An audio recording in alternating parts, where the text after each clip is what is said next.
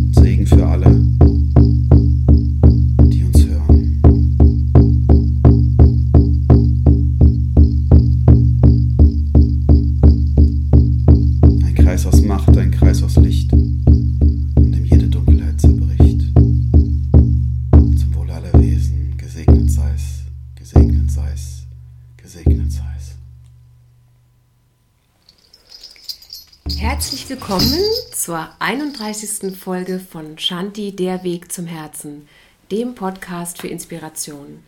Ich bin Nadine Black, Yoga-Lehrerin und Ayurveda-Beraterin und habe einen ganz besonderen Gast zu einem Interview eingeladen.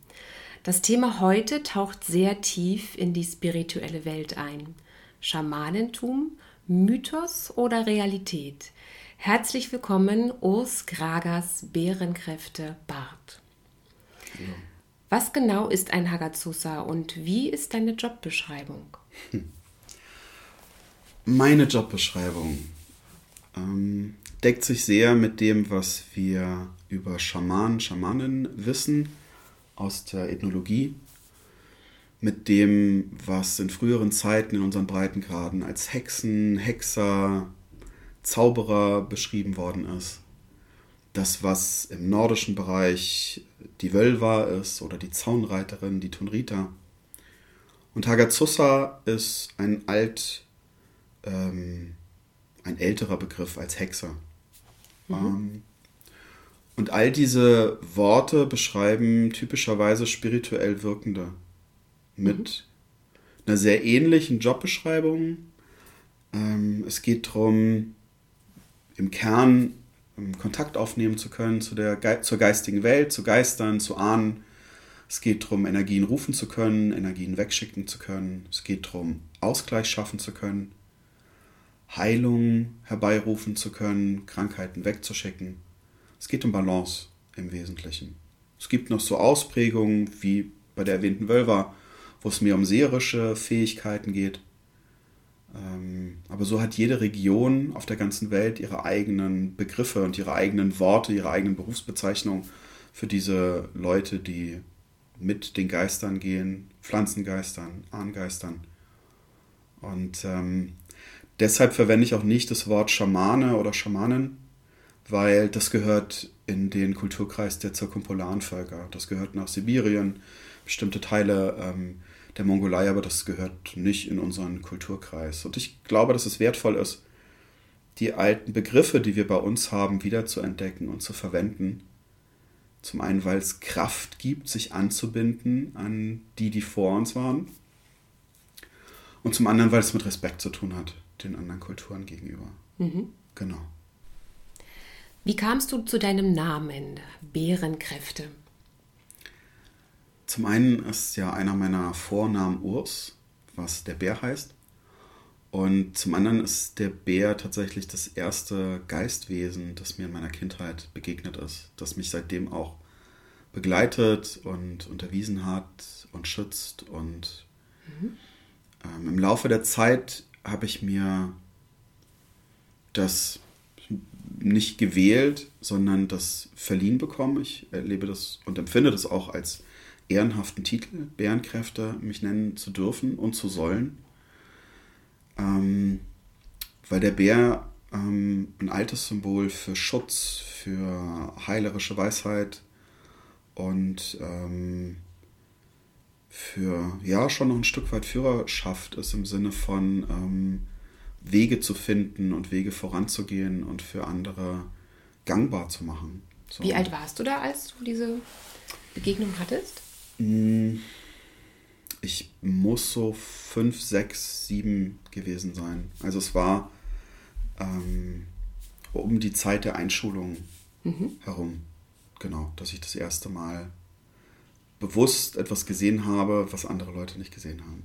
Konntest du es damals auch kommunizieren? Konntest du das mit jemandem teilen?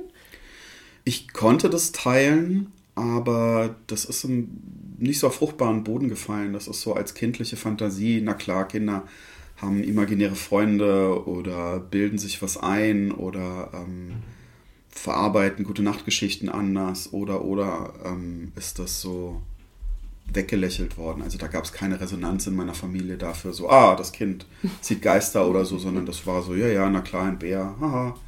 So, ja. das ist ja schön, aber da war keine, keine wirkliche Resonanz da. Okay. Dein Lebensweg ist sehr abwechslungsreich. Du hast Biologie studiert, dann Psychologie und Ethnologie, beides abgebrochen. Du hast für eine Arbeitsplatzorganisation gearbeitet, dann ein Schloss verwaltet, warst auch Veranstaltungskaufmann. Du hast für eine PR-Agentur gearbeitet und du hast die Ausbildung zum Heilpraktiker für Homöopathie und Pflanzenheilkunde gemacht. Parallel lief dein spiritueller Weg ja immer mit. Was hat dich letztendlich auf den Weg des Hagazusa gebracht? Das ist eine sehr schöne Frage. Rückblickend ist das immer ein bisschen einfacher zu erklären, als wenn man so mittendrin das steckt. Das glaube ich gern. Ich glaube, dass es immer mein Weg war, den Weg des Hagazusas zu gehen. Und dass das andere heute Bausteine sind, die mir in dieser Hagazusa-Arbeit extrem hilfreich sind. Ähm, aber dass ich nie meine Zufriedenheit oder meinen Platz gefunden habe, nicht in den Ausbildungen, nicht in den Studiengängen, auch nicht in den Jobs oder ähm, Berufen, die ich ausgeübt habe. Das war nicht so, dass ich nicht gut darin war und deshalb immer was Neues gesucht habe, aber ich habe keine Zufriedenheit gefunden. Ich habe nicht mich selbst gefunden. Ich hatte nie das Gefühl, da gehöre ich hin und damit will ich mein Leben verbringen, obwohl auch Dinge davon sehr sinnhaft ähm, sind und ähm, auch hilfreich sein können für viele Leute oder Freude machen oder interessant sind. Aber es war nie mein Platz. Und heute weiß ich, dass ich all diese Elemente gebraucht habe, um an den Ort zu kommen, zu der Person zu werden, die ich heute bin. Und dass ein rein spiritueller Weg, so die Vorstellung, ich wäre im Ashram groß geworden oder meine Eltern wären irgendwie Hippies gewesen und ähm, ich hätte nie was anderes gemacht. Ich glaube nicht, dass mich das so gut aufgestellt hätte, wie ich das heute bin. In vielen indigenen Kulturen ist es unabdingbar, dass Menschen, die einen spirituellen Weg gehen oder einen spirituellen Ruf erhalten, auch einen ganz bodenständigen Beruf erlernen, damit wir gut balanciert sind. Und das ist ja das Thema des Hagazussas oder mit der bisschen gängigeren Vokabel des Schamanentums, ähm, dass wir Balance schaffen wollen. Und die Balance muss natürlich im Idealfall auch in uns verankert sein. Nicht, dass wir immer in Balance sind. Wir sind Menschen. Gut zu wissen. wir sind Menschen, wir sind keine Heiligen, wir sind keine, keine Überwesen. Ähm, ich subsumiere da jetzt mal äh, einfach so die Zunft. Man möge es mir nachsehen. Ähm, aber ja, es ist gut, gut geerdet und gut verbunden zu sein mit dem Lebensrat, mit der wirklich wahren Welt. Es hilft dir doch auch ein Stück weit deine Klienten oder Kunden, ich weiß nicht, wie du die Menschen behandelst, also wie bezeichnest die, die zu dir kommen, ähm, auch ein Stück weit zu verstehen, dann auch besser begleiten zu können, oder? Wenn du da auch schon in deinem Vorleben ja auch gewisse Erfahrungen gemacht hast. Absolut, absolut. Also, ich meine, ich sage Klienten, Klientinnen. Okay. Ähm, und ja, es ist total so hilfreich, ne, wenn ich höre über Herausforderungen im Job oder in der Familie oder ne, mit dem Lebensweg. Ähm, Gerade auch von Menschen, ähm, die sehr häufig zu mir kommen, die das auch schon in früher Kindheit oder in ihrer Jugend erlebt haben, mehr Dinge zu sehen oder zu hören als andere.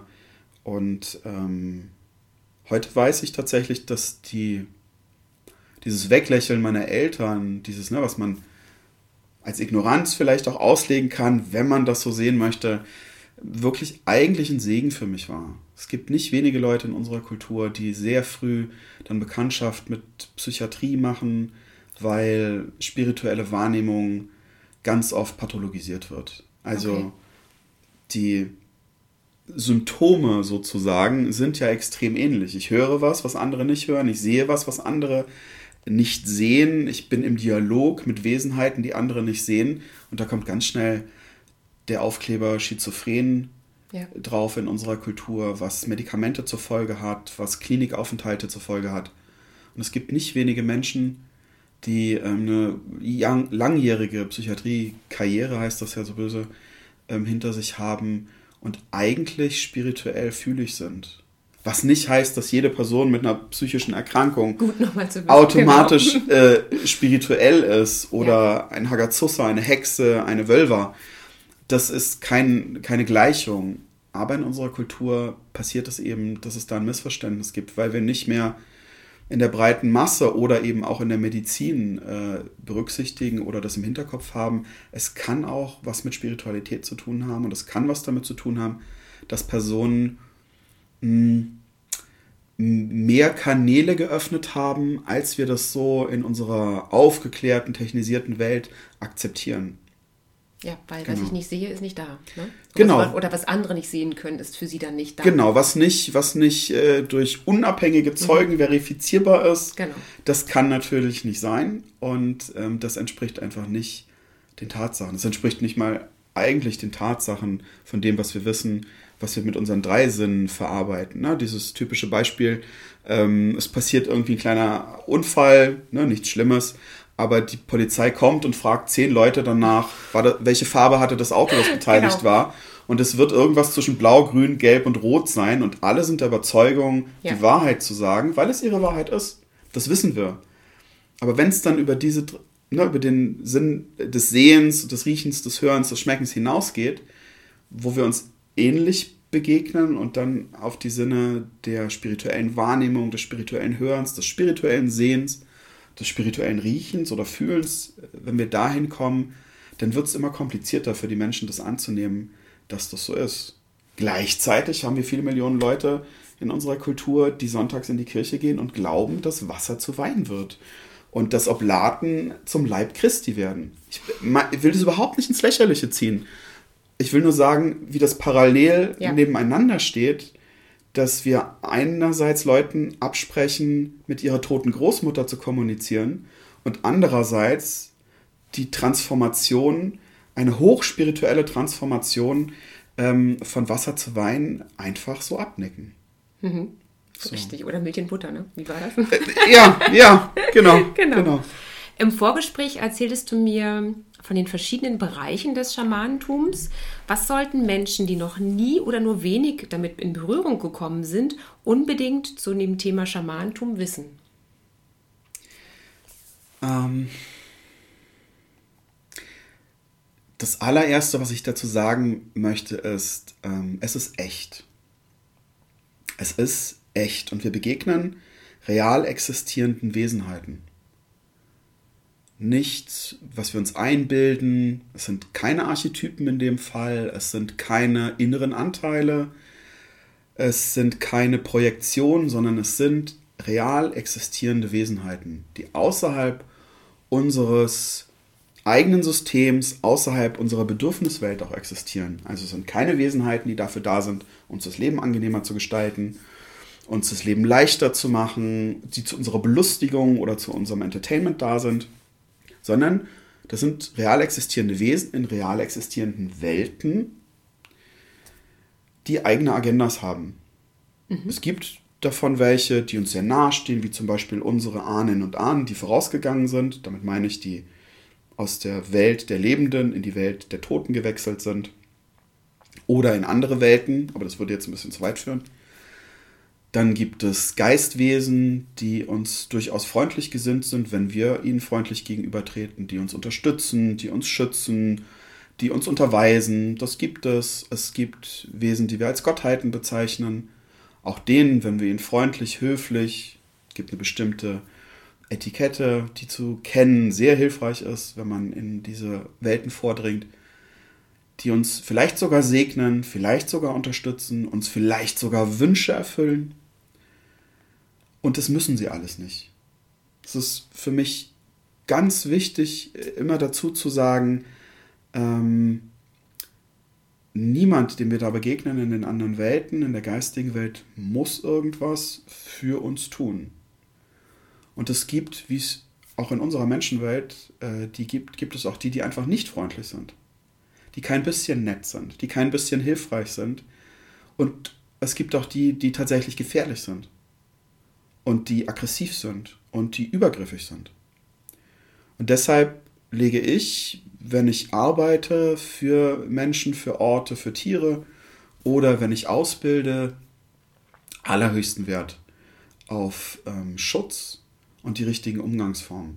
Tatsächlich ist es mir wichtig, dass die Menschen wissen, ähm, wie komme ich gut von A nach B, also wie kann ich gut und sicher die Welten wechseln, ohne andere in Gefahr zu bringen ohne, ich benutze mal das Bild, ohne Türen offen stehen zu lassen, durch die jeder hereinspazieren kann, der das mhm. gerade möchte. Ähm, wie bringe ich Sachen von A nach B, ohne Dritte zu gefährden? Wie gehe ich in Kontakt mit Wesenheiten, ohne mich in Gefahr zu bringen, ohne den Körper, den ich im Hier und Jetzt in der Menschenwelt zurücklasse, in Gefahr zu bringen? Ähm, also all diese Dinge die dazugehören, sich sicher zu bewegen. Ist so ein bisschen wie Verkehrserziehung in der Grundschule. Na, wie fahre ich richtig Fahrrad? Was bedeuten diese Signale? Wer hilft mir, wenn ich ein Problem habe? Von wem halte ich mich lieber fern?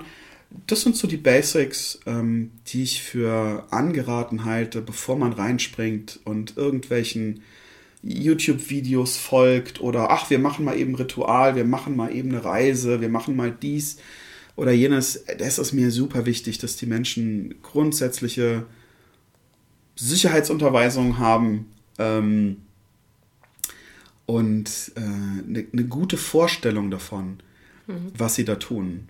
Vor allen Dingen sich auch jemanden suchen, der wirklich äh, sich damit auch gut auskennt und auch ausgebildet ist. Genau, genau. Das ist, das ist so der Wunsch, der dahinter steckt. Weil das ist das, was ich meinen Schülerinnen und Schülern immer sage geh immer erstmal davon aus, dass alle Wesen, denen du begegnest, älter sind als du, schlauer sind als du, schneller sind als du und gefährlicher sind als du. Wenn das erstmal die Grundannahme ist, wenn du damit anfängst, dann hast du, es geht nicht darum, Angst zu haben, überhaupt nicht. Aber Respekt auf jeden Fall. Ne? Ja, genau. Es geht um Respekt und es geht um Achtsamkeit. Wir alle haben das Recht, diese Welten zu wechseln. Wir mhm. alle haben das Recht und ich glaube sogar, mh, hm, eine tiefe Sehnsucht danach und eine tiefe, hm, ich glaube, dass es ein menschliches Urbedürfnis ist, angebunden zu sein an unsere Ahnen und Ahnen. Dass wir das tiefe Bedürfnis haben, in Gemeinschaft zu sein mit den Geistwesen um uns herum.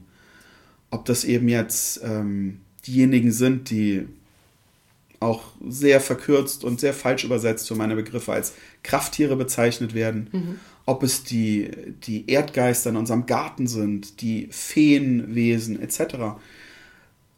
Wir gehören zu einer großen Gemeinschaft von Wesen, die diese Welt bevölkern. Und wären wir wieder in einer guten Verbindung mit denen, wäre vieles, glaube ich, sicher für uns angenehmer, es wäre leichter und wir würden uns wieder gut aufgehoben fühlen, ohne, das ist so meine Sicht der Dinge, ohne immer wieder Ersatzbefriedigung nachjagen zu müssen, um dieses Defizit, was wir haben, wenn wir nicht in einer Verbindung sind, wenn wir nicht angebunden sind. So diese Art Sehnsucht, ne? Genau, immer diese Sehnsucht, diese, diese, diese kalte, leere Stelle in uns, die sich nach etwas sehnt.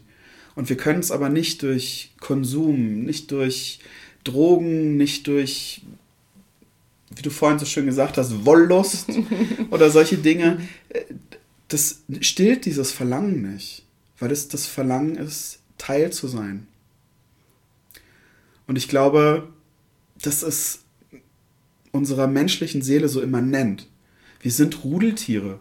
Wir wollen in dieser Gemeinschaft sein und wir fühlen uns aufgehoben in dieser Gemeinschaft.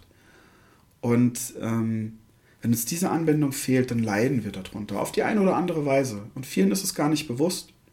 Sie merken nur, irgendwas fehlt. Irgendwas fehlt, aber ich kann es nicht benennen und unsere kapitalistische Kultur sagt uns dann, ja, das ist das größere Auto, das dir fehlt, das ist der weitere Urlaub, genau. noch mehr, das noch ist die Schönheits-OP, mhm. das ist ne, das 400. Paar Schuhe oder ähm, die 800. Komm, Schuhe Uhr. Haben, ist, also, du redest mit einer Frau, Hase. okay, dann Schuhe würde ich ausklammern, die, die brauche ich zum Laufen. Die 60. Armbanduhr oder ne, okay. ne, so diese, diese Geschichten. Und dann hört, hört diese Sehnsucht auf. Mhm. Dann bist du zufrieden. Mhm. Und so ganz kurz sind wir das dann ja auch. Ne? Wenn wir dann frisch mit der Beute nach Hause kommen, dann sind wir so ein bisschen. Genau. Aber oft ist es dann schon einen Tag später, dass, ja, die Schuhe sind immer noch schön, die Uhr ist immer noch toll, aber ah, diese die Sehnsucht bleibt. bleibt. Mhm. Genau. Mhm.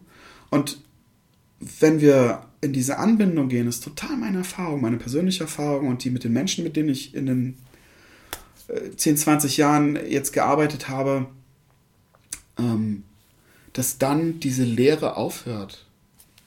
Und dann so eine Art Zufriedenheit auch wahrscheinlich dann entstehen kann. Mhm. Interessant finde ich ja. auch, dass wir ja auch umgeben sind von diesen ganzen Mythologien zum Thema ja. Feen und ähm, so die Blockbuster zum Beispiel oder auch Märchen. Es wird ja alles eigentlich erzählt. Es ist ja Immer alles wieder. da. Aber für uns ist es, ja, das ist Fantasie. Und ähm, siehst du Wesen? Also du siehst, kannst du die zu jeder Zeit sehen oder musst du dich darauf einstimmen? Wie ist das für mhm. dich?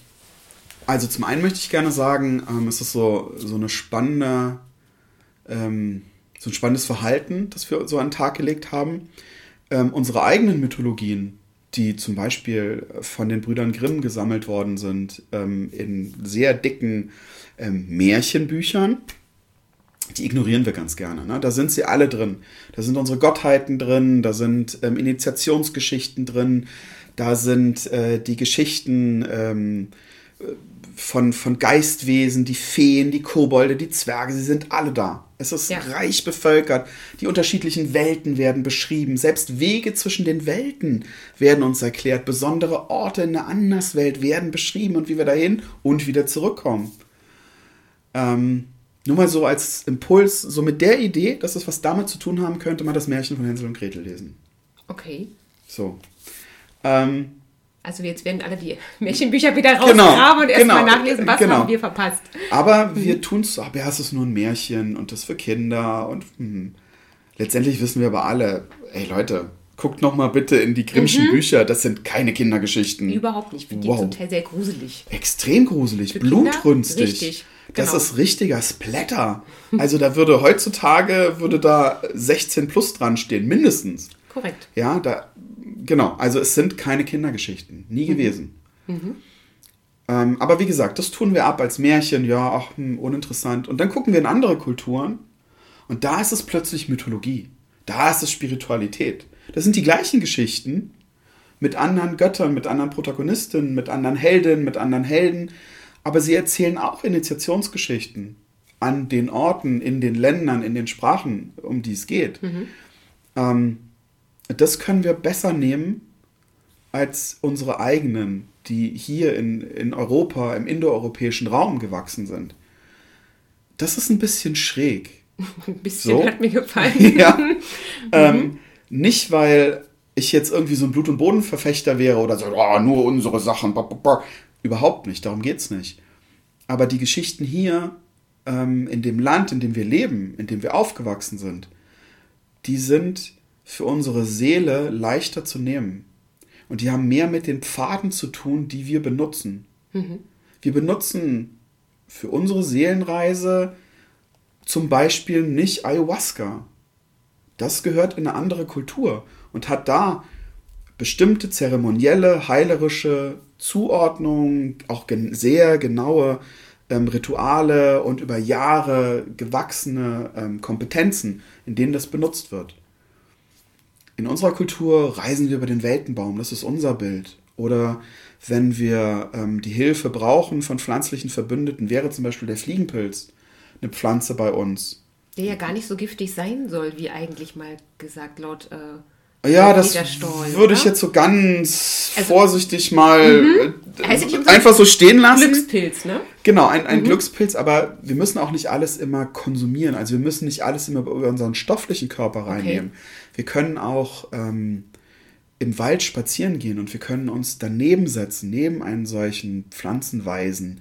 Und wir können uns vielleicht sogar, wenn es uns vergönnt ist, das zu finden, einen Ring aus diesen Pilzen zu finden, uns dort hinein begeben und in Kontakt gehen. Und das ist, was allen Mythologien und Spiritualitäten gemeinsam ist. Nicht Religionen, aber Spiritualitäten ist der Kontakt, die Verbindung und die persönliche Erfahrung. Es wird ja auch viel tatsächlich Kommerz betrieben mit dem ganzen ja. Thema, was ich ja auch ähm, ja. schade finde und was du ja auch, ich sage jetzt mal ungünstig findest. Mhm. Du findest wahrscheinlich bessere Worte dafür. Ja, vielleicht nicht höflichere. Ähm, mhm. Sprich dich aus. ähm, ist so eine bisschen zweischneidige Geschichte. Mhm. Die eine Seite ist, dass ich äh, glaube und das äh, richtig finde und das auch für mich so anwende. Da habe ich auch gar keine Scham dabei zu sagen, ähm, für meine gute Arbeit lasse ich mich auch gut bezahlen. So. Ich mache Arbeit, die ist gefährlich. Ich bringe mich, wenn ich für meine Klientin arbeite, und in andere Welten reise und mich mit Krankheitsgeistern anlege etc., bringe ich mich real in Gefahr. So. Okay. Und ähm, das ist okay. Das ist mein Beruf, den habe ich gewählt, aber ähnlich wie Feuerwehrmann, Feuerwehrfrau oder Polizistin oder sowas, finde ich es in Ordnung, dafür auch angemessen bezahlt zu werden. Wären wir in einer ursprünglicheren Kultur, wäre das nicht nötig. Weil dann würde die Gemeinschaft, in der ich lebe, dafür sorgen, dass ich ein Dach über dem Kopf habe, dass ich was zu essen auf dem Tisch habe und dass ich angezogen bin. Mhm. Dass wenn ähm, ich neues Leder brauche für eine Trommel, für eine Rassel, wenn ich Aufträge bekomme von den Geistern, da oder dorthin zu gehen, um Rituale zu halten, um Feste zu leiten, etc., dann würde die Gemeinschaft um mich herum dafür sorgen, dass mir das möglich ist. Mhm. Wir leben nicht mehr in so einer Kultur. Ich bin also nicht mehr versorgt von meiner Gemeinschaft, sondern muss, wenn mir die Geister sagen, äh, fahr dort und dorthin, da braucht es ein Ritual oder ähm, um Leute zu Hause zu besuchen, weil sie zum Beispiel nicht zu mir kommen können, aus gesundheitlichen Gründen oder weil eine Orts- oder eine Hausreinigung ansteht ähm, oder ein Pferd oder eine Kuh Hilfe braucht, dann muss das Benzin irgendwo herkommen oder die Zugfahrkarte. Ähm, ich muss mich kleiden, ich muss, ne? Geht jetzt nicht um eine Rechtfertigung, warum ich Geld nehme. Ich finde nicht, dass ähm, das zu rechtfertigen ist. Es geht nur immer so drum, um die Stimmen, die sagen, ah, spirituelle Arbeit, die muss ja aus dem Herzen kommen und ähm, für den Lohn Gottes oder für, da sind wir schon so wieder mittendrin in Religion versus Spiritualität. Ähm, dieses in Sack und Asche gehen mhm. und demütig und ähm, äh, weiß ich nicht, mit dem Rosenkranz blutend auf dem Haupte irgendwie, das ist christliche Mystik. Ja. Die hat ihre eigene Berechtigung, ist total okay. Ich bin kein christlicher Mystiker ich stehe mit beiden Beinen im Leben und habe eine Familie zu versorgen und genau. ne, Miete zu bezahlen etc. Und ähm, da müssen wir uns einfach treffen. Mhm. Was für mich nie heißt, also an Geld wird nie eine Behandlung scheitern. Mhm. Ne, wenn jemand sagt, ich brauche das jetzt, ich habe das Gefühl, ich muss zu dir kommen, die Geister nicken es ab, ja, die Person ist richtig bei dir, Urs, sieh zu, dann einigen wir uns. Also du Was kriegst ist dann auch möglich? Input, ob das dann... Äh, Immer. Oh, okay. Wenn mich Menschen kontaktieren, Entschuldigung, wenn mich Menschen kontaktieren für eine Heilarbeit, für sie, für eine begleitende spirituelle Arbeit, für ein Ritual, für eine Hausreinigung, you name it, dann ist meine erste Frage immer an die geistige Welt, bin ich der Richtige für die Person? Weil das nicht immer gegeben ist. Manchmal bin ich auch nur Vermittler. Dann kommt eine Person zu mir, sagt, ja, das ist mein Anliegen, würdest du für mich arbeiten? Ich frage die geistige Welt und die sagen, "Mm, nee, du bist nicht der Richtige für die Person. Aber du darfst uns befragen oder du darfst die Ahnen der Person befragen, wo sie denn richtiger wäre, Ja. wohin sie sich wenden kann. Und manchmal bin ich dann einfach Vermittler und sage, du, ich bin's nicht, darf ich, darf ich für dich fragen, gibst du mir die Erlaubnis, den Auftrag? Ja, mach mal. Und dann kommen vielleicht Kolleginnen oder Kollegen von mir dabei heraus.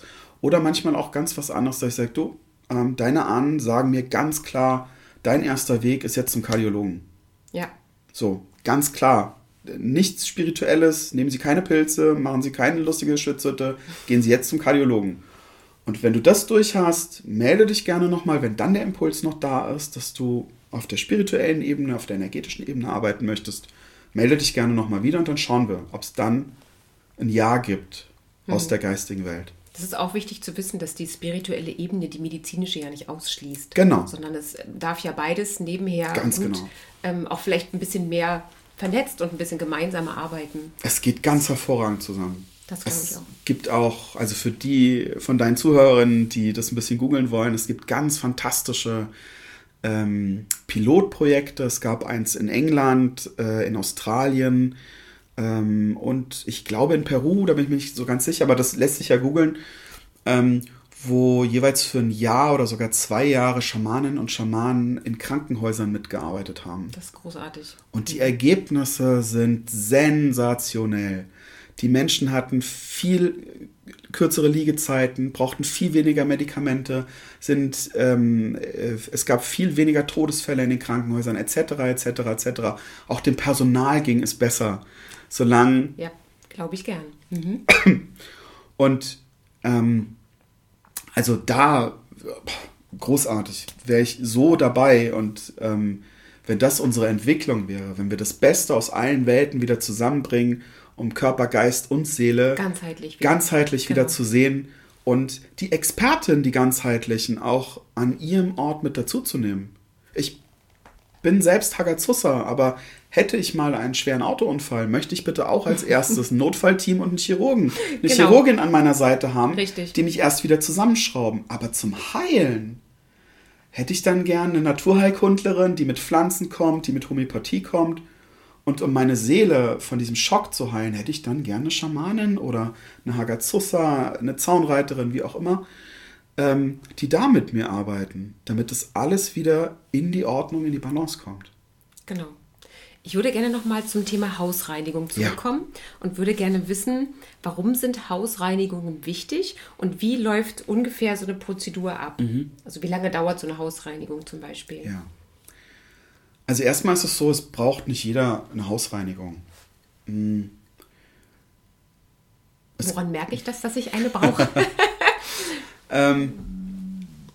Also zum einen ist es so, ich wüsste jetzt keinen Grund, warum es schaden könnte, mal verbrauchte Energie nach außen zu befördern. Ne, Menschen gehen ein und aus in der Wohnung, in dem Haus, an dem Ort, in dem Zentrum, was auch immer es dann ist, und bringen immer ihre Geschichten mit. Sie bringen immer ihre Energie mit. Und ob wir dann am Küchentisch mit Freunden bei einer Tasse Kaffee oder einem Glas Wein Probleme verhandeln oder ob wir selber spirituell arbeiten oder als Yogalehrerin oder als Psychologin oder als Arzt, whatever. Ähm, diese Energien werden freigesetzt, während wir in der Arbeit damit sind. Und die suchen sich dann kuschelige Plätze, um sich einzunisten. Ne? Das kann die Tapete sein, das kann die Decke sein, die unter der Person ist, das kann das Sitzkissen sein, das kann das Holz der Möbel sein. Spannende Orte, Beichtstühle zum Beispiel. Ja, Oha. die seit Jahrhunderten aufgeladen werden okay. mit der Überzeugung, mehr oder weniger ernsthaft, aber mit der Überzeugung, ich habe gesündigt. Wow. Ganz, also für Leute, die fühlig sind, ganz spannende Orte, da man weiß, wie man da gut wieder rauskommt. Aber äh, nur so am Rande. Ähm, aber diese Energien sind real. Ne? Wir wissen auch aus den Naturwissenschaften, Energie geht nicht verloren. Richtig. So, die Leute gehen entspannt, befreit ähm, wieder nach Hause. Das kennen bestimmt ganz viele, ähm, die äh, so eine Funktion vielleicht auch im Freundeskreis haben. Die Leute haben ein Problem, sind belastet. Den ersten, den sie anrufen, ist Person X. Dann kommen sie, unterhalten sich darüber. Ach, und dann geht es ihnen erstmal wieder gut. Sie sind total entlastet. Ja. Super. Aber wo, wo bleibt das? Genau. Genau. Und es bleibt zum Teil an dem Ort, an dem das besprochen wurde. Und es bleibt ganz oft bei der Person die ähm, die Ansprechpartnerin gewesen ist. Und das fühlen Menschen, glaube ich, auch. Da muss man nicht mal spirituell oder hochspirituell genau. sein, das fühlt man genau. tatsächlich. Genau. Und meistens erleben wir es dann als äh, immer, wenn ich will jetzt keinen Fantasienamen sagen, wenn die meine ansprechen, aber wenn äh, meine Tante da war und mit mir geredet hat, oh, danach bin ich so müde. Ich bin jedes Mal so fertig. Ich mag die total gerne, aber ich bin fix und fertig. Ich, mhm. An dem Tag mache ich nichts mehr das ist sowas, okay, dann weißt du nicht nur, Tantchen hat sich entlastet in deiner Küche, du hast es auch noch genommen. Mhm. Und ähm, genau, also Personenreinigung ist äh, immer ein Thema und der Ort lädt sich eben auch auf Dauer mit solchen Sachen auf. Je älter das Haus, umso mehr von diesen Energien können da sein. Und ähm, das eine ist dann, was wir immer selbst machen können, ist, je nachdem, was wir vertragen und was uns sympathisch ist, mit Rauch. Ich bin ja ein Verfechter unserer heimischen, hilfreichen Kräuter. Beifuß zum Beispiel, ganz hervorragend. Weißer Salbei ist ja ähm, auch sehr bekannt, ne? Zur Raumreinigung. Ja, das ist so ein bisschen schwieriges Thema, okay. weil der weiße Salbei auf, einer Über auf einem Übersetzungsfehler basiert. Ähm, okay, klär uns auf. okay, ähm, und zwar stammt es äh, vermeintlich aus Nordamerika, ja. dass die indigenen Völker dort White Sage zum Räuchern verwenden. Das ist insoweit nicht falsch, nur ist White Sage, der dort als Räucherpflanze verwendet wird, Steppenbeifuß. Okay. Die Übersetzung von White Sage ist weißer Salbei. Und deshalb wurde hier bei uns dann weißer Salbei als die Räucherpflanze mega indigen verwendet. Das mhm. sind zwei verschiedene Pflanzen. Okay, also das mache ich jetzt mit meinem weißen Salbei. Benutzt ihn. Salbei ist eine ganz wunderbare Pflanze, aber Nur es, es reinigt wahrscheinlich nicht. Doch, doch. Also Salbei okay. ist Salbei ist auch durchaus eine reinigende Pflanze, aber Salbei ist jetzt nicht eine der heiligsten Reinigungspflanzen, die man okay. sich jetzt vorstellen kann. Wieder was gelernt. Genau. Von daher, ähm, warum in die Ferne schweifen? Das Gute liegt wirklich nah. Mhm. Da draußen wächst Beifuß in Massen, fast überall in Deutschland. Als Unkraut, als was auch immer. Den pflücken, den bisschen trocknen, den ähm, in der Räucherschale oder als selbstgeschnürtes Bündel verwenden, ganz hervorragend und wirklich lustigerweise dem Steppenbeifuß der nordamerikanischen Indianer viel verwandter als weißer Salbei.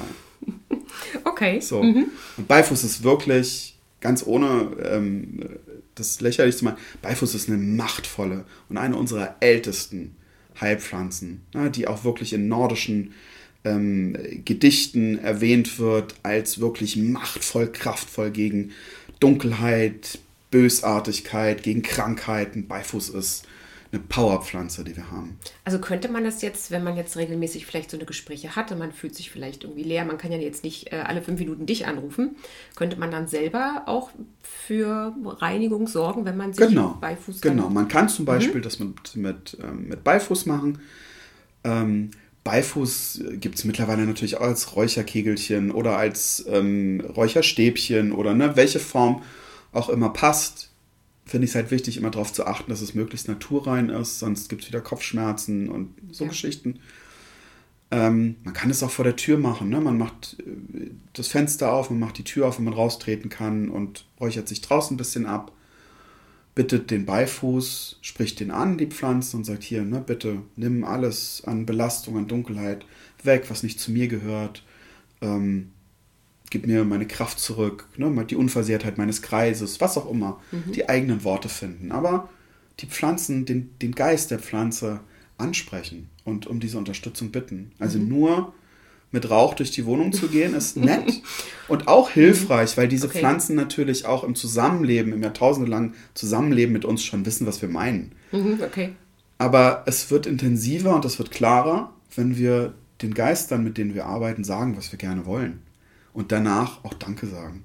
Ja. Gut, da geht es wieder um Intention und Respekt. Auf der genau, Intention, Anbindung und Respekt. Genau. Du trommelst ja auch und benutzt die Rassel, wenn du ja. Hausreinigungen machst. Wie lange genau. kann das gehen manchmal? Also was war deine längste Hausreinigung zum Beispiel? Hattest du, hast du da eine Erinnerung noch? Hm, das kommt so ein bisschen auf die Größe des Objektes natürlich an und auf die Intensität der unerwünschten Energie, die vorhanden ist. Mhm. Ne, das kann gehen von, naja, es ist so ein bisschen staubig, um das Bild zu benutzen, bis hin zu, da sind Hausbesetzer drin. So. Und ne, dazwischen bewegt sich das dann. Und die längste Hausreinigung, die ich mal gemacht habe, ich glaube, das waren sechs Stunden. Oh mein Gott. Okay. Da habe ich dann aber auch tatsächlich mit Wesenheiten gerungen, die einfach nicht gehen wollten. Und die auch einfach nicht freundlich waren. Mhm. Ansonsten ist es schon so, dass ich gerne vermittle auch. Ähm, es gibt immer mal wieder, oder vielleicht auch mehr als wir denken, ähm, Geistwesen, die mit uns wohnen die aber völlig unauffällig sind, die einfach ihre persönlichen Gründe haben, warum sie nicht in die Anderswelt gehen wollen. Das und darf dann auch einfach so sein. Das darf, darf einfach so sein. Dann. Genau, wir haben mhm. da keine, ähm, finde ich jetzt, kein Anrecht. Auch tote Leute sind einfach auch nur Leute. Ähm, zu bevormunden, wo sie ihre Zeit nach dem Ableben, nach der Beendigung dieser Inkarnation zu verbringen haben. Mhm. Und wenn sie das hier tun wollen, dann sollen sie das hier tun. Es geht nur immer darum, ähm, ein gutes Miteinander zu finden. So, ne? Also es kann nicht sein, den Fall hatte ich mal, dass ähm, ein, ein Herr in der Wohnung geblieben ist, in der er verstorben ist und in der er 60 Jahre gelebt hat. Ist ja erstmal okay. Aber dann sind da junge Frauen in der WG eingezogen und der stand dann immer im Badezimmer.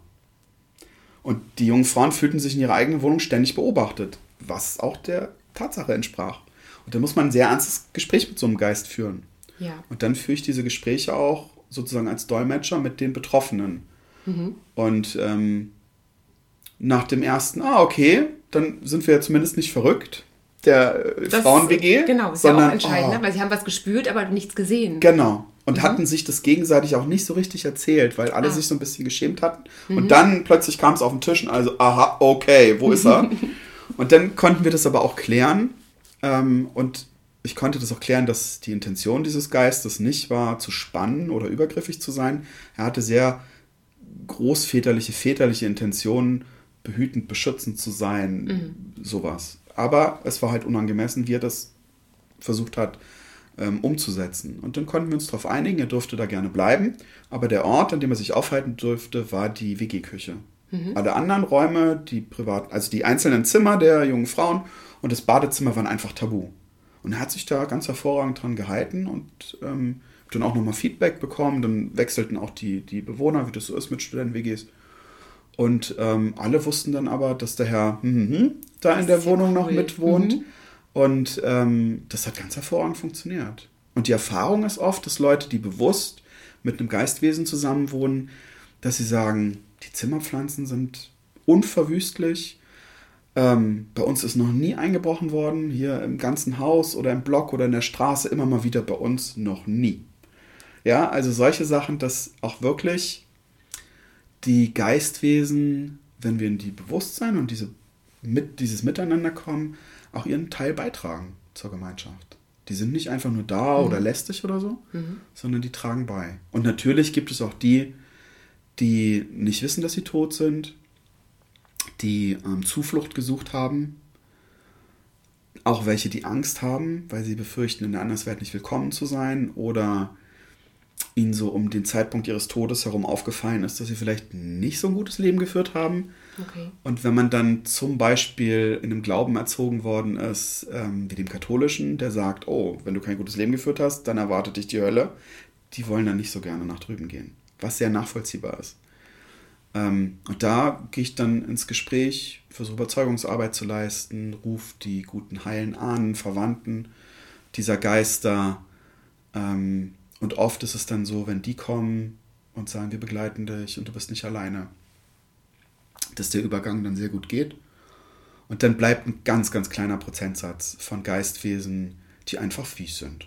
Mhm. Aber der Prozentsatz ist extrem gering. Also, dass jemand einen Poltergeist oder wirklich jemand Böses in der Wohnung hat, die Wahrscheinlichkeit geht nicht gegen null, aber ist extrem, extrem selten. Schon mal sehr beruhigend zu wissen. Ja, ja.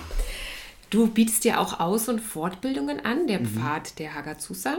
Könnte denn jetzt jeder bei dir da eine Ausbildung machen oder gibt es da schon gewisse Voraussetzungen, die man mitbringen sollte?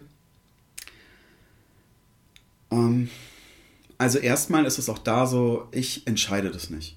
Das mhm. entscheidet mhm. auch die geistige Welt. Es ist nicht so, dass ich ein, eine Checkliste habe und sage, nee, deine Nase gefällt mir nicht oder okay. irgendwie so, sondern das entscheidet auch die geistige Welt.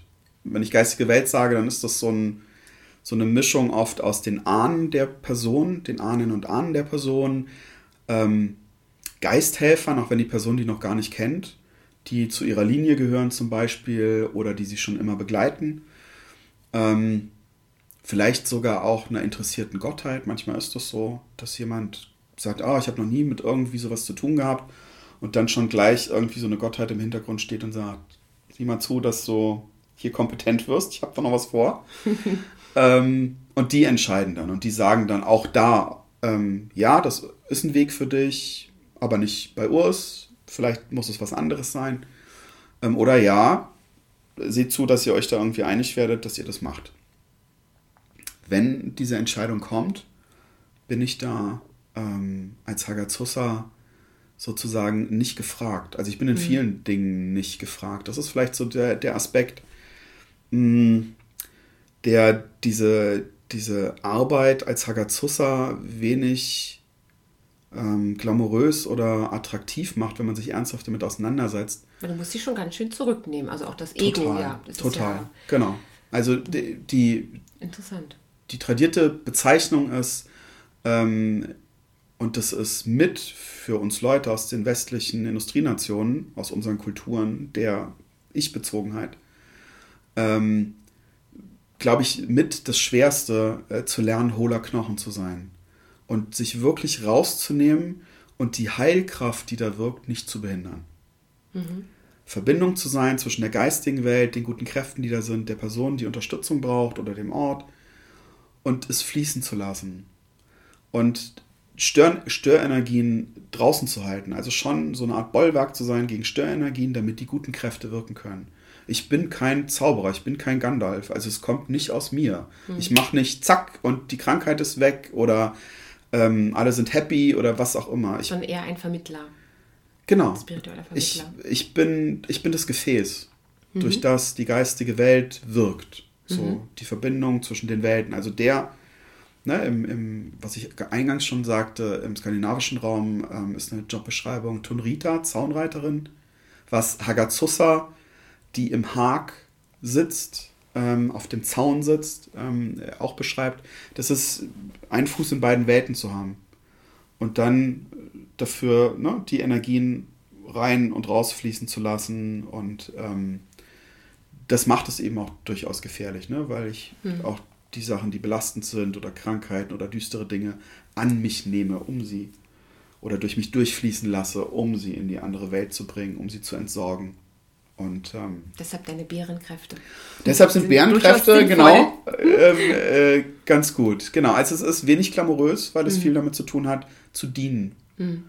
Nicht in Demut, also tatsächlich äh, darf auch heiliger Zorn sein und es darf sehr menschlich sein, es darf auch sehr emotional sein, ähm, sehr lebendig, das ist gut. Ähm, aber in den Arbeiten ist es tatsächlich die geistige Welt, die entscheidet, die Geister, die entscheiden, okay. was getan wird, wie es getan wird.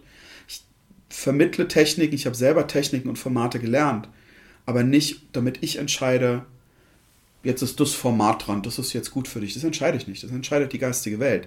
Ich lerne diese Formate, um die Elemente, die die materielle Welt betreffen, gut ausführen zu können. Hm, für mich ist es tatsächlich der Aspekt ähm, des, des Sagazusa-Seins, dass ein, ein, ein Teil dieses Lernens ist wie ein Handwerk. Mhm. Ich lerne diese Formate, um zu wissen, wie mache ich das technisch sozusagen in der, im Hier und Jetzt. Und dann kommt die geistige Welt dazu. Und dann kommen vielleicht sogar die Götter dazu und dann kommen ähm, Ahnkräfte dazu und damit wird es ein Ganzes. Das mhm. klingt ein bisschen konfus vielleicht. Ähm, es klingt nach viel. Es, ja, ja es ist, genau, es ist Fall. viel. Also ja. es ist mehr als ein Wochenendseminar, wo mir jemand zeigt, ähm, wie ich mit der Trommel tanze oder ähm, mehr als, als, als ein Workshop dazu, wie man eine Seele zurückholt. Ja. ja. da gibt es verschiedene Formate, ja, die man machen kann und das sind bestimmte Moves mit Werkzeugen zum Beispiel, die es gut ist zu kennen und die es gut ist zu lernen. Mhm. Aber das heißt noch nicht, dass es so, dass es das ist, wie es funktioniert. Ja. Sondern da kommt dann der Kontakt mit der geistigen Welt dazu, dieses Aufgestelltsein, wie bin ich eingebunden, ähm, wie bin ich da und wie gehen die Geister mit mir um. Mhm. Welche Menschen kommen zu dir in die Behandlung? Wie arbeitest du mit ihnen? Also jetzt ganz allgemein, was behandelst du? Ich behandle grundsätzlich alles.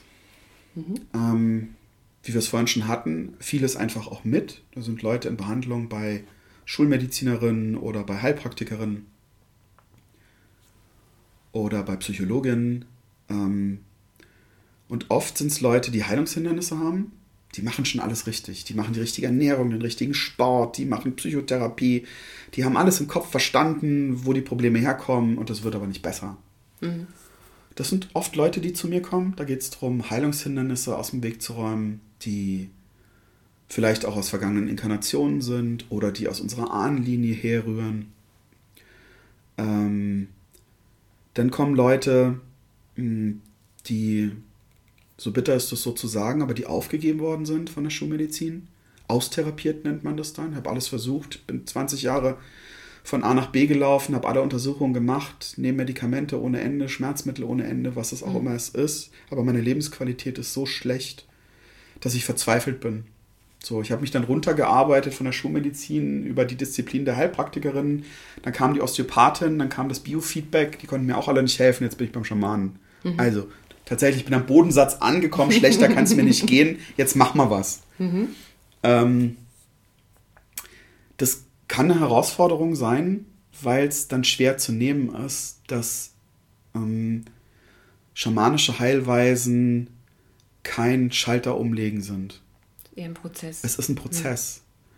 Ja. Und ähm, es ist ein Prozess, in Balance zu kommen. Und auch das für manche eine bittere Pille. Heilung im Hagazusa-Kontext, im schamanischen Kontext, heißt nicht notwendigerweise die Abwesenheit von Symptomen. Mhm. Es heißt, gut damit zu sein, wo ich bin. Das Annehmen, das Zustimmen. Mhm. Na, es ist nochmal anders. Also okay. es geht nicht darum, ähm, in diese Demut zu gehen, ah, es geschieht mir jetzt und das ist dann so und ich leide jetzt mit Würde oder was auch immer, sondern es geht darum, in seine Lebensqualität zurückzukommen, trotzdem. Also den Teil zu nehmen, der in dieser Inkarnation meine Krankheit ist. Das ist meine Krankheit, das ist, das ist so also muss es nicht immer alles einen tiefen Sinn haben, sondern es ist dann manchmal einfach so. Manchmal ist es einfach so, ja. Also das, mhm. das animistisch-schamanische Weltbild der Hagazusas ähm, hat wenig zu tun mit, mit Konzepten von Licht und Liebe, Erleuchtung, ähm, Gut und Böse. Es ist nicht so einfach. Es ist, sind viele Grautöne und die Quintessenz ist immer wieder Balance. Es ist immer wieder Balance, dass die Dinge in die Balance kommen. Das heißt nicht, dass das Ergebnis von solchen Arbeiten dann einfach ist, tja, Pech gehabt, ne? Hast du dir verdient, jetzt bist du krank. Das ist es überhaupt nicht. Aber es kann einfach sein, dass wir an einen guten Punkt in uns und mit unserer Umwelt kommen und trotzdem krank sind. Aber dann ist es okay. Es geht darum, das Leid zu transformieren, also auszusteigen aus ähm, eigentlich genau auszusteigen aus dem, es geschieht mir. Und in die Verantwortung zurückzukommen, in die Kontrolle über unser Leben, über das, was uns mhm. gehört. Und vielleicht gehört uns auch in dieser Inkarnation eine Krankheit. Das heißt aber nicht, dass wir unter dieser Krankheit leiden müssen. Oft identifizieren wir uns damit und es ist teilweise ein Teil von uns und gar nicht das ganze System. Und wir machen daraus etwas Großes Ganzes, was es ja eigentlich nicht ist. Genau. Mhm. Und wir ähm, lassen, überlassen oft diesen Krankheiten die Kontrolle über unser Leben. Ja. Und das ist keine gute Balance, weil wir sollten die Kontrolle über unser Leben haben. Ne? Das geht jetzt überhaupt nicht darum, Leuten mit chronischen Krankheiten ähm, zu sagen, ha, sieh mal zu, dass äh, ne, irgendwie, äh, es geht überhaupt nicht um Schuldzuweisung. Das ist mhm. überhaupt kein Teil davon. Es geht auch gar nicht darum, hast du verdient oder das musst du jetzt oder tragst mit Fassung oder solche Geschichten. Es geht überhaupt nicht um solche aufgesetzten Zuschreibungen. Es geht auch gar nicht um Schuld. Es geht darum, wie wir ähm, gut eingebunden in die Lebendigkeit durch unser Leben gehen. Egal, was die Umstände sind. Mhm. Ne? Und dass dieses Streben nach Glück und Zufriedenheit ist total richtig, das ist total in Ordnung. Mhm. Und auch da unterstützen uns die guten Geister und die ganzen Kräfte. Aber wir sind diejenigen, die das anstreben müssen. Wir müssen diese Tür öffnen. Auch zu unseren guten Geistern, auch zu den Gottheiten, auch zu den Wesen, die uns umgeben und die uns gerne helfen möchten. Aber wir müssen die Tür öffnen, wir müssen sie jeden Tag öffnen. Mhm. Weil wir, ne, unser Wille ist tatsächlich unser Himmelreich. Wir entscheiden das. Mit wem wir zusammen gehen und ob wir uns helfen lassen oder ob wir uns nicht helfen lassen. Wieder in die, zurück in die Eigenverantwortung. Genau. Und Verantwortung ist auch ein wichtiges Thema Richtig. In, in dieser Disziplin. Als letzte Frage würde ich natürlich gerne nochmal den Bogen schlagen zu diesem ja. Mythos oder Realität. Was mhm. ist aus deiner Sicht Schamanentum? Für mich ist, ist es eine der ursprünglichsten Disziplinen der Menschheit. Ähm, und es geht da um, um, diese, um diese Art Verbindung aufzunehmen, die uns allen möglich ist, die wir alle in unserem, äh, weiß gar nicht, was ein gutes Wort dafür ist, in unserer DNA haben, in unserem System, in mhm. unserem Menschsein haben, da brauchen wir auch grundsätzlich niemanden dazu. Wir brauchen dann Unterweisung, wenn wir mehr machen wollen, wenn wir die anderen Welten auch besuchen wollen, wenn wir mehr als nur, in Anführungsstrichen, mit unseren Ahnen und Ahnen arbeiten wollen, die immer safe für uns sind, die heilen Ahnen und Ahnen. Ähm, da brauchen wir keinen Vortänzer, wir brauchen keinen, der uns das erklärt, wir brauchen auch keinen, der uns die Götter erklärt, weil das ist alles unser individueller Kontakt und also, unsere Erfahrung. Also was kann man jetzt genau tun? Also ich habe jetzt keine Erfahrung damit und mhm. ich bin mir jetzt nicht sicher, ähm, ist es Mythos, ist es real. Was würdest du einem Menschen raten, um in Kontakt zu kommen mit dem, was da ist? Was macht mhm. man so ganz einfach runtergebrochen? Was könnte man tun? Das Erste, was ich empfehle und ähm, was ich auch mache, wenn ich mit, mit Leuten in der Ausbildung arbeite, das ist tatsächlich den Kontakt zu den eigenen Ahnen und Ahnen aufnehmen. Mhm. Das kann damit anfangen, einen kleinen Ahnenplatz in der Wohnung einzurichten. Leute vielleicht aus Bayern kennen noch den, den Herrgottswinkel, wo dann ne, frische Blumen stehen oder die getrockneten Blumen und dann ein kleines Foto von der Oma und ein Kerzchen und dann wird da mal ein Schnaps hingestellt, solche Sachen. Ähm, das kann ein Brett im Regal sein, das kann ein kleiner Platz, eine, eine Schale, wie auch immer sein. Mm, das können reale Bilder von Ahnen sein. Das können aber auch, wenn wir entweder keine Fotos haben oder keinen guten Kontakt zu unseren direkten Ahnen, Bilder aus dem Internet sein. Die wir uns angucken und dann gucken so, oh, so hätte ich mir meine Oma gewünscht. Ja, da wird es mir warm ums Herz, wenn ich das Bild von dieser Aha. alten Dame sehe oder, mhm. oh, guck mal, oh, das wäre der Opa gewesen. Mm, toll. Der war mit mir Äpfel pflücken und hat geschnitzt und so. So sieht der aus. Das berührt mein Herz. Dann druckst du dir die Bilder aus, machst einen hübschen Rahmen drum, stellst sie dir dahin. Es geht um die Essenz. Wir wissen ja sowieso nicht, wie die Ahnen von vor 6, 8, 12, 1000, 2000 Generationen ausgesehen haben. Ja. Von daher, lass uns Bilder nehmen, die unser Herz berühren, die das auslösen, was wir uns wünschen, was wir uns ersehnen. Ähm, das können wir auch mit Eltern, mit Geschwistern, das können wir mit allen äh, machen, nach denen wir Sehnsucht haben in unserem Leben. Ich lasse die ähm, letzten sechs, die vor uns gegangen sind, die lasse ich aus in der Arbeit. Die stehen durchaus auf meinem Ahnenaltar, aber die lasse ich aus in der Arbeit, weil die sind noch nicht am guten Ort. Die gehören noch nicht zu den Heilen, zu den guten Ahnen und an. Weil wenn wir die Welten wechseln, am Ende unseres Lebens hier, dann haben wir ähm, unsere Lektionen noch nicht alle gelernt. Wir haben noch nicht allen Ballast abgeworfen. Wir sind noch nicht an einem heilen Punkt in unserer Seelenentwicklung. Das, die Zeit brauchen wir dann einfach noch und haben auch Unterstützung in der Anderswelt. Würde jetzt ein bisschen zu weit führen, aber da braucht es noch ein bisschen Zeit, bis wir da sind.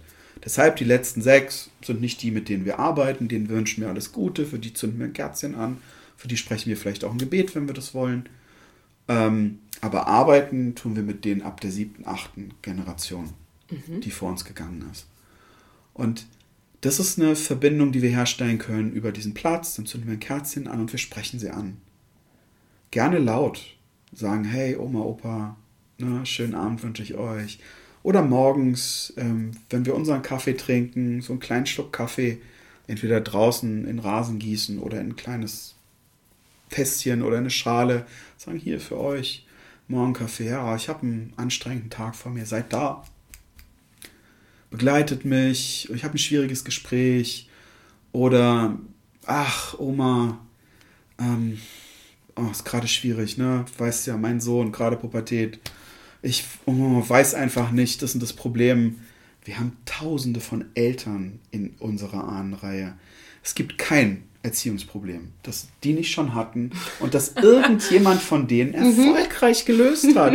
Also fragen wir sie. Mhm. Sagen, hey, könnt ihr, inspiriert mich. Ja, seid da, legt mir die richtigen Worte in den Mund, gebt mir einen Impuls, was mache ich damit? Und dann tun sie das. Und so tasten wir uns ran mhm. und merken dann so, guck mal, ich habe morgens denen erzählt, ich habe ein schwieriges Gespräch. Und dann ist die Person zum Beispiel, von der ich, vor der ich so Sorge hatte, plötzlich so ganz nett und erzählt mir was Freundliches oder kommt gar nicht zu dem Gespräch und jemand anders ist da, der viel netter ist. Okay, Zufall, ist bestimmt ein Zufall. Ne? Mhm. Aber so vielleicht nach dem dritten, vierten, fünften Mal, wo wir den richtigen Impuls bekommen, die richtigen Worte zu finden oder ähm, äh, eine richtige Entscheidung treffen, weil wir ganz stark, nachdem wir mit den Ahnen gesprochen haben, den Impuls haben, das so oder so zu machen, dann beginnt sich was in uns zu verändern. Mhm. Dann beginnen wir zu merken, okay, einmal Zufall, vielleicht zwei, drei, dreimal auch hm, ziemlich viel Zufälle, aber irgendwann wird es eine Serie. Und dann können wir vielleicht vorsichtig anfangen zu glauben, dass da Kräfte um uns sind, die wohlwollend sind und ähm, die für uns arbeiten, die für uns wirken. Und mit den Ahnen und Ahnen, mit den Guten, mit den Heilen können wir nichts falsch machen. Die haben keine Agenda, die jemals gegen uns laufen würde.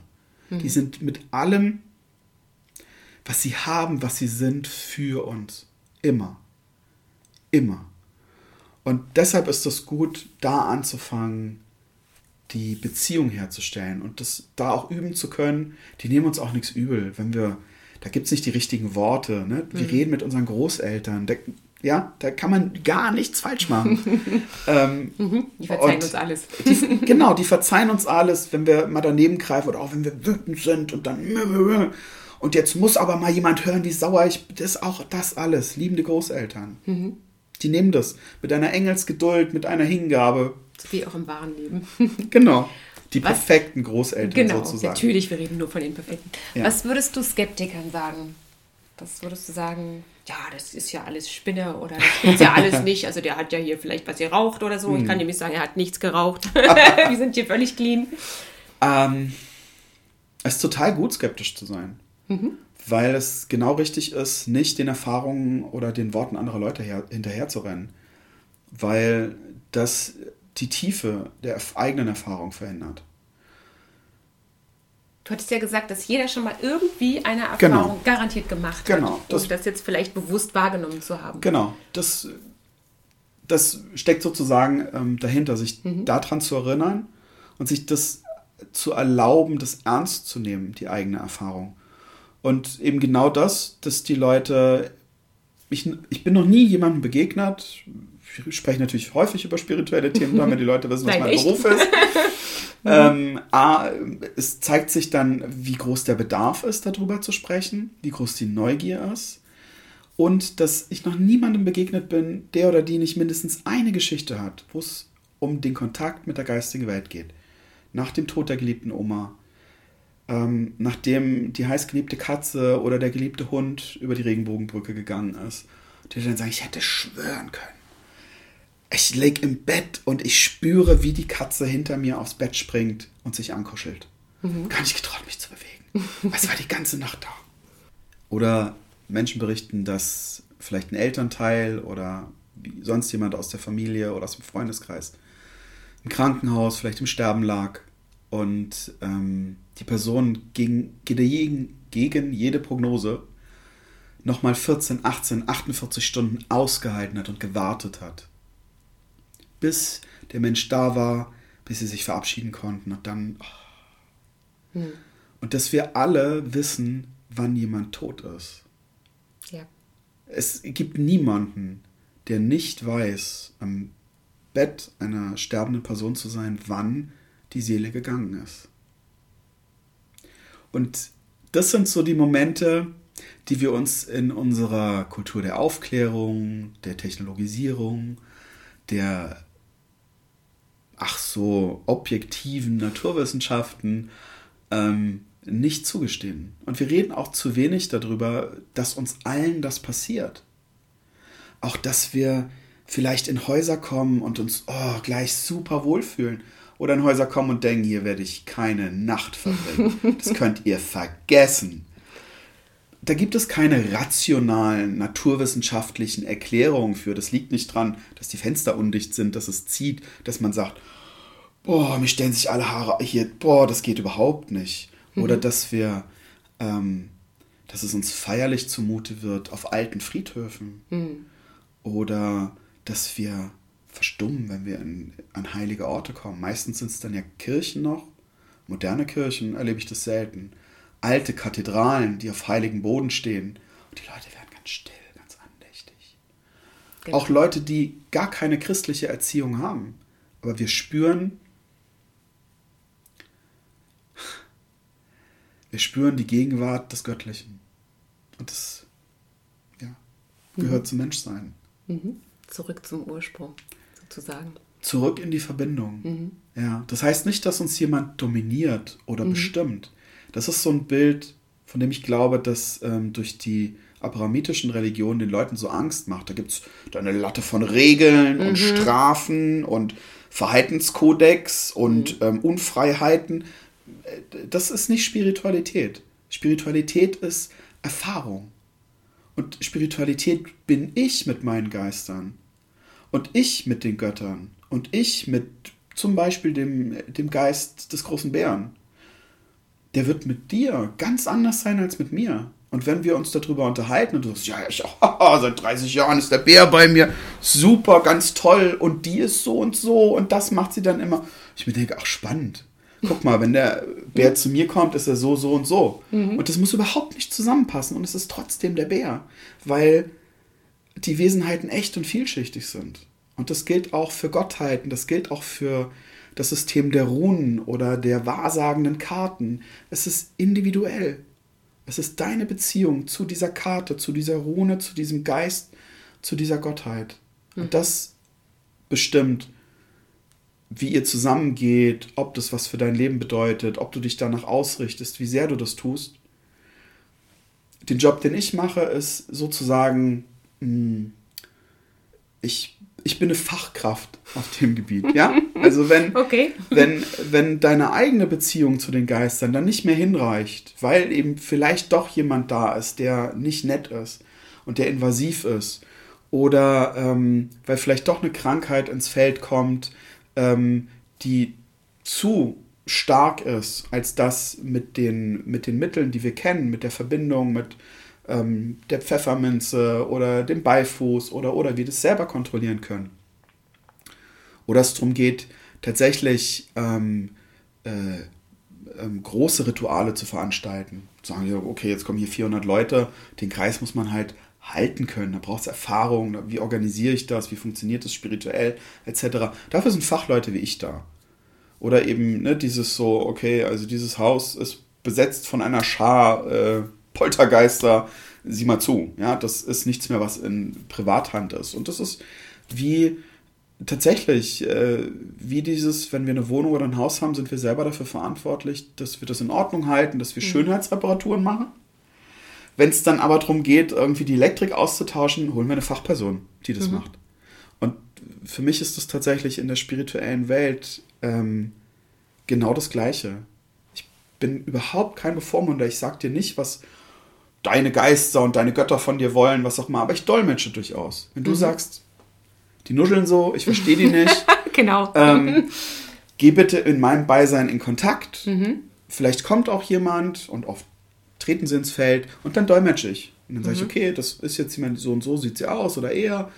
Ähm, und das wäre so ihr Anliegen. Und die erzählt dir jetzt irgendwas darüber, ne, zu deiner Gesundheit oder zu Beziehungen oder was auch immer. Du kannst Fragen stellen, die du stellen willst. Ich bin Dolmetscher. Einfach weil es mir leichter fällt, warum auch immer das so ist, aber mir fällt es leicht, ähm, das zu hören, das zu sehen und das dann einfach weiterzugeben. Mhm. Aber das hat nichts damit zu tun, ähm, dass ähm, du das nicht dürftest oder nicht könntest. Das ist tatsächlich, ne, manche Leute rennen schneller als andere. Rennen können oder laufen können mhm, viele von uns. Genau. Nicht alle, aber viele von uns. Aber manche können sehr schnell laufen oder sehr schnell rennen. Das können wir nicht alle.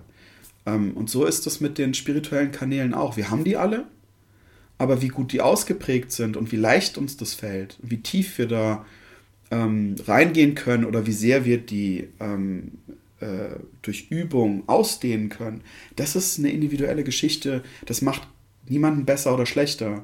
Das ist genauso, je nach Glaubenssystem, Zufall, Karma oder Schicksal, ähm, wie die Augenfarbe oder Leute, die das optimale Gehör für Musik haben oder äh, die zeichnen können. Mhm. Das sind einfach, also in meinen Augen relativ wahllos verteilte Talente, mhm. ähm, die wir nutzen oder die wir nicht nutzen. Ne? Auch das gibt es natürlich, dass Leute mir dann begegnen und die so, oh, super hellsichtig sind und tausend Durchsagen bekommen, so, ja, nee, habe ich keinen Bock drauf, will ich nicht. Okay, wow. Ne? Ich habe Leute, die oh, würden alles geben, ja. ähm, um an diesen Ort zu kommen und äh, diesen Kontakt zu haben. Ähm, und das vielleicht nochmal so zum Abschluss für die Leute, die da eine große Sehnsucht haben, ähm, zu sagen, es ist kein, kein eitel Sonnenschein. Hm, das glaube so. ich auch. Es ist Fluch anstrengend. Segen, genau. Es ist anstrengend. Mhm. Und ähm, auch da, weil du vorhin danach gefragt hast, welche Leute kommen zu mir, nicht nur Leute mit Erkrankungen und solchen Themen. Ich habe sehr viele Leute, die kommen, weil sie ihre Kanäle nicht beherrschen. Mhm. Und zu viel sehen, zu viel hören, zu viel Wahrnehmung haben und damit keinen Alltag bewältigen können. Ähm, und denen ich dann helfe zu lernen, wie kontrolliere ich diese Kanäle. Na, wie mache ich die auf, um wahrnehmen zu können, wie schließe ich die aber auch, um einfach nur Mensch in meinem Alltag sein zu können. Hm. So, weil, ne, solange wir alleine im Wald sitzen, ist das vielleicht auch ganz schön, dass alle Kanäle auf sind. Wenn wir aber in einer Großstadt leben, Stuttgart, München, Hamburg, Berlin, und da U-Bahn fahren müssen, Oha. reicht das einmal 20 Minuten, um uns einliefern zu lassen weil alles durchglüht ist, ist zu viel. Nicht nur all die Menschen in der vollbesetzten U-Bahn, sondern auch all die Geister mhm. und all die Wesenheiten, die auch noch da sind. Und das alles gleichzeitig, wow. Aber wir leben leider in einer Kultur, wo die Menschen, die mit, dieser, mit diesen offenen Kanälen oder mit dieser großen Begabung ähm, geboren werden, leider nicht, oft nicht früh genug, in den seltensten Fällen, eine Anleitung bekommen. Mhm. Jemand, der, ne, die weise Frau der Gemeinschaft, die dann schon sieht, alles klar, ne? wenn deine Tochter vier ist, werden wir mal ganz spielerisch anfangen, so ein paar Sachen klarzustellen. Mhm. Und dann kommt sie regelmäßig zu mir, ob sie Hagazussa werden will oder Hexe, das, darum geht es gar nicht. Aber wer so ein Talent hat, muss, ich bin selten dogmatisch, aber muss den Umgang damit lernen. Weil ansonsten kommst du mit dem Alltag in der Menschenwelt nicht klar weil unsere, wir brauchen Filter. Verständlich. Und ständig überflutet zu werden von mehreren Existenzebenen, das ist absolut too much. Mhm. Genau. Sehr schön, sehr, sehr viel Information, ja. sehr spannendes Thema. Ich danke dir für die Zeit, die du dir genommen hast, für die ausführlichen Beschreibungen. Danke dir für die schönen Fragen. Ja, ich habe mir Mühe gegeben. Und wir werden jetzt den Raum oder du wirst jetzt den Raum wieder schließen. Genau. Genau.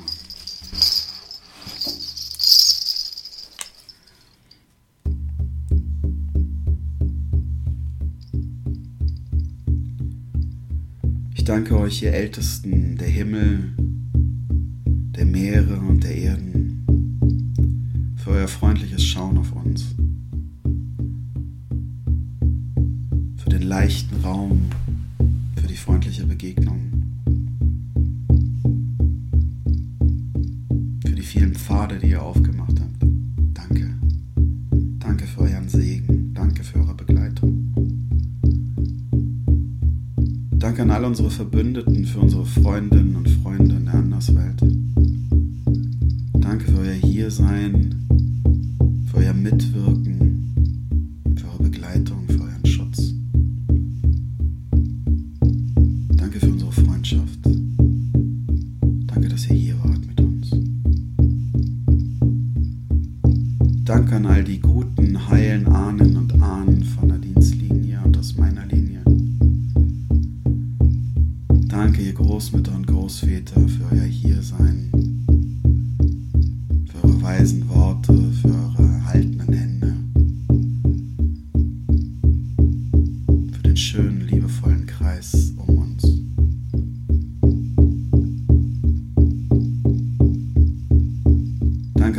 Mächten von Nord und Süd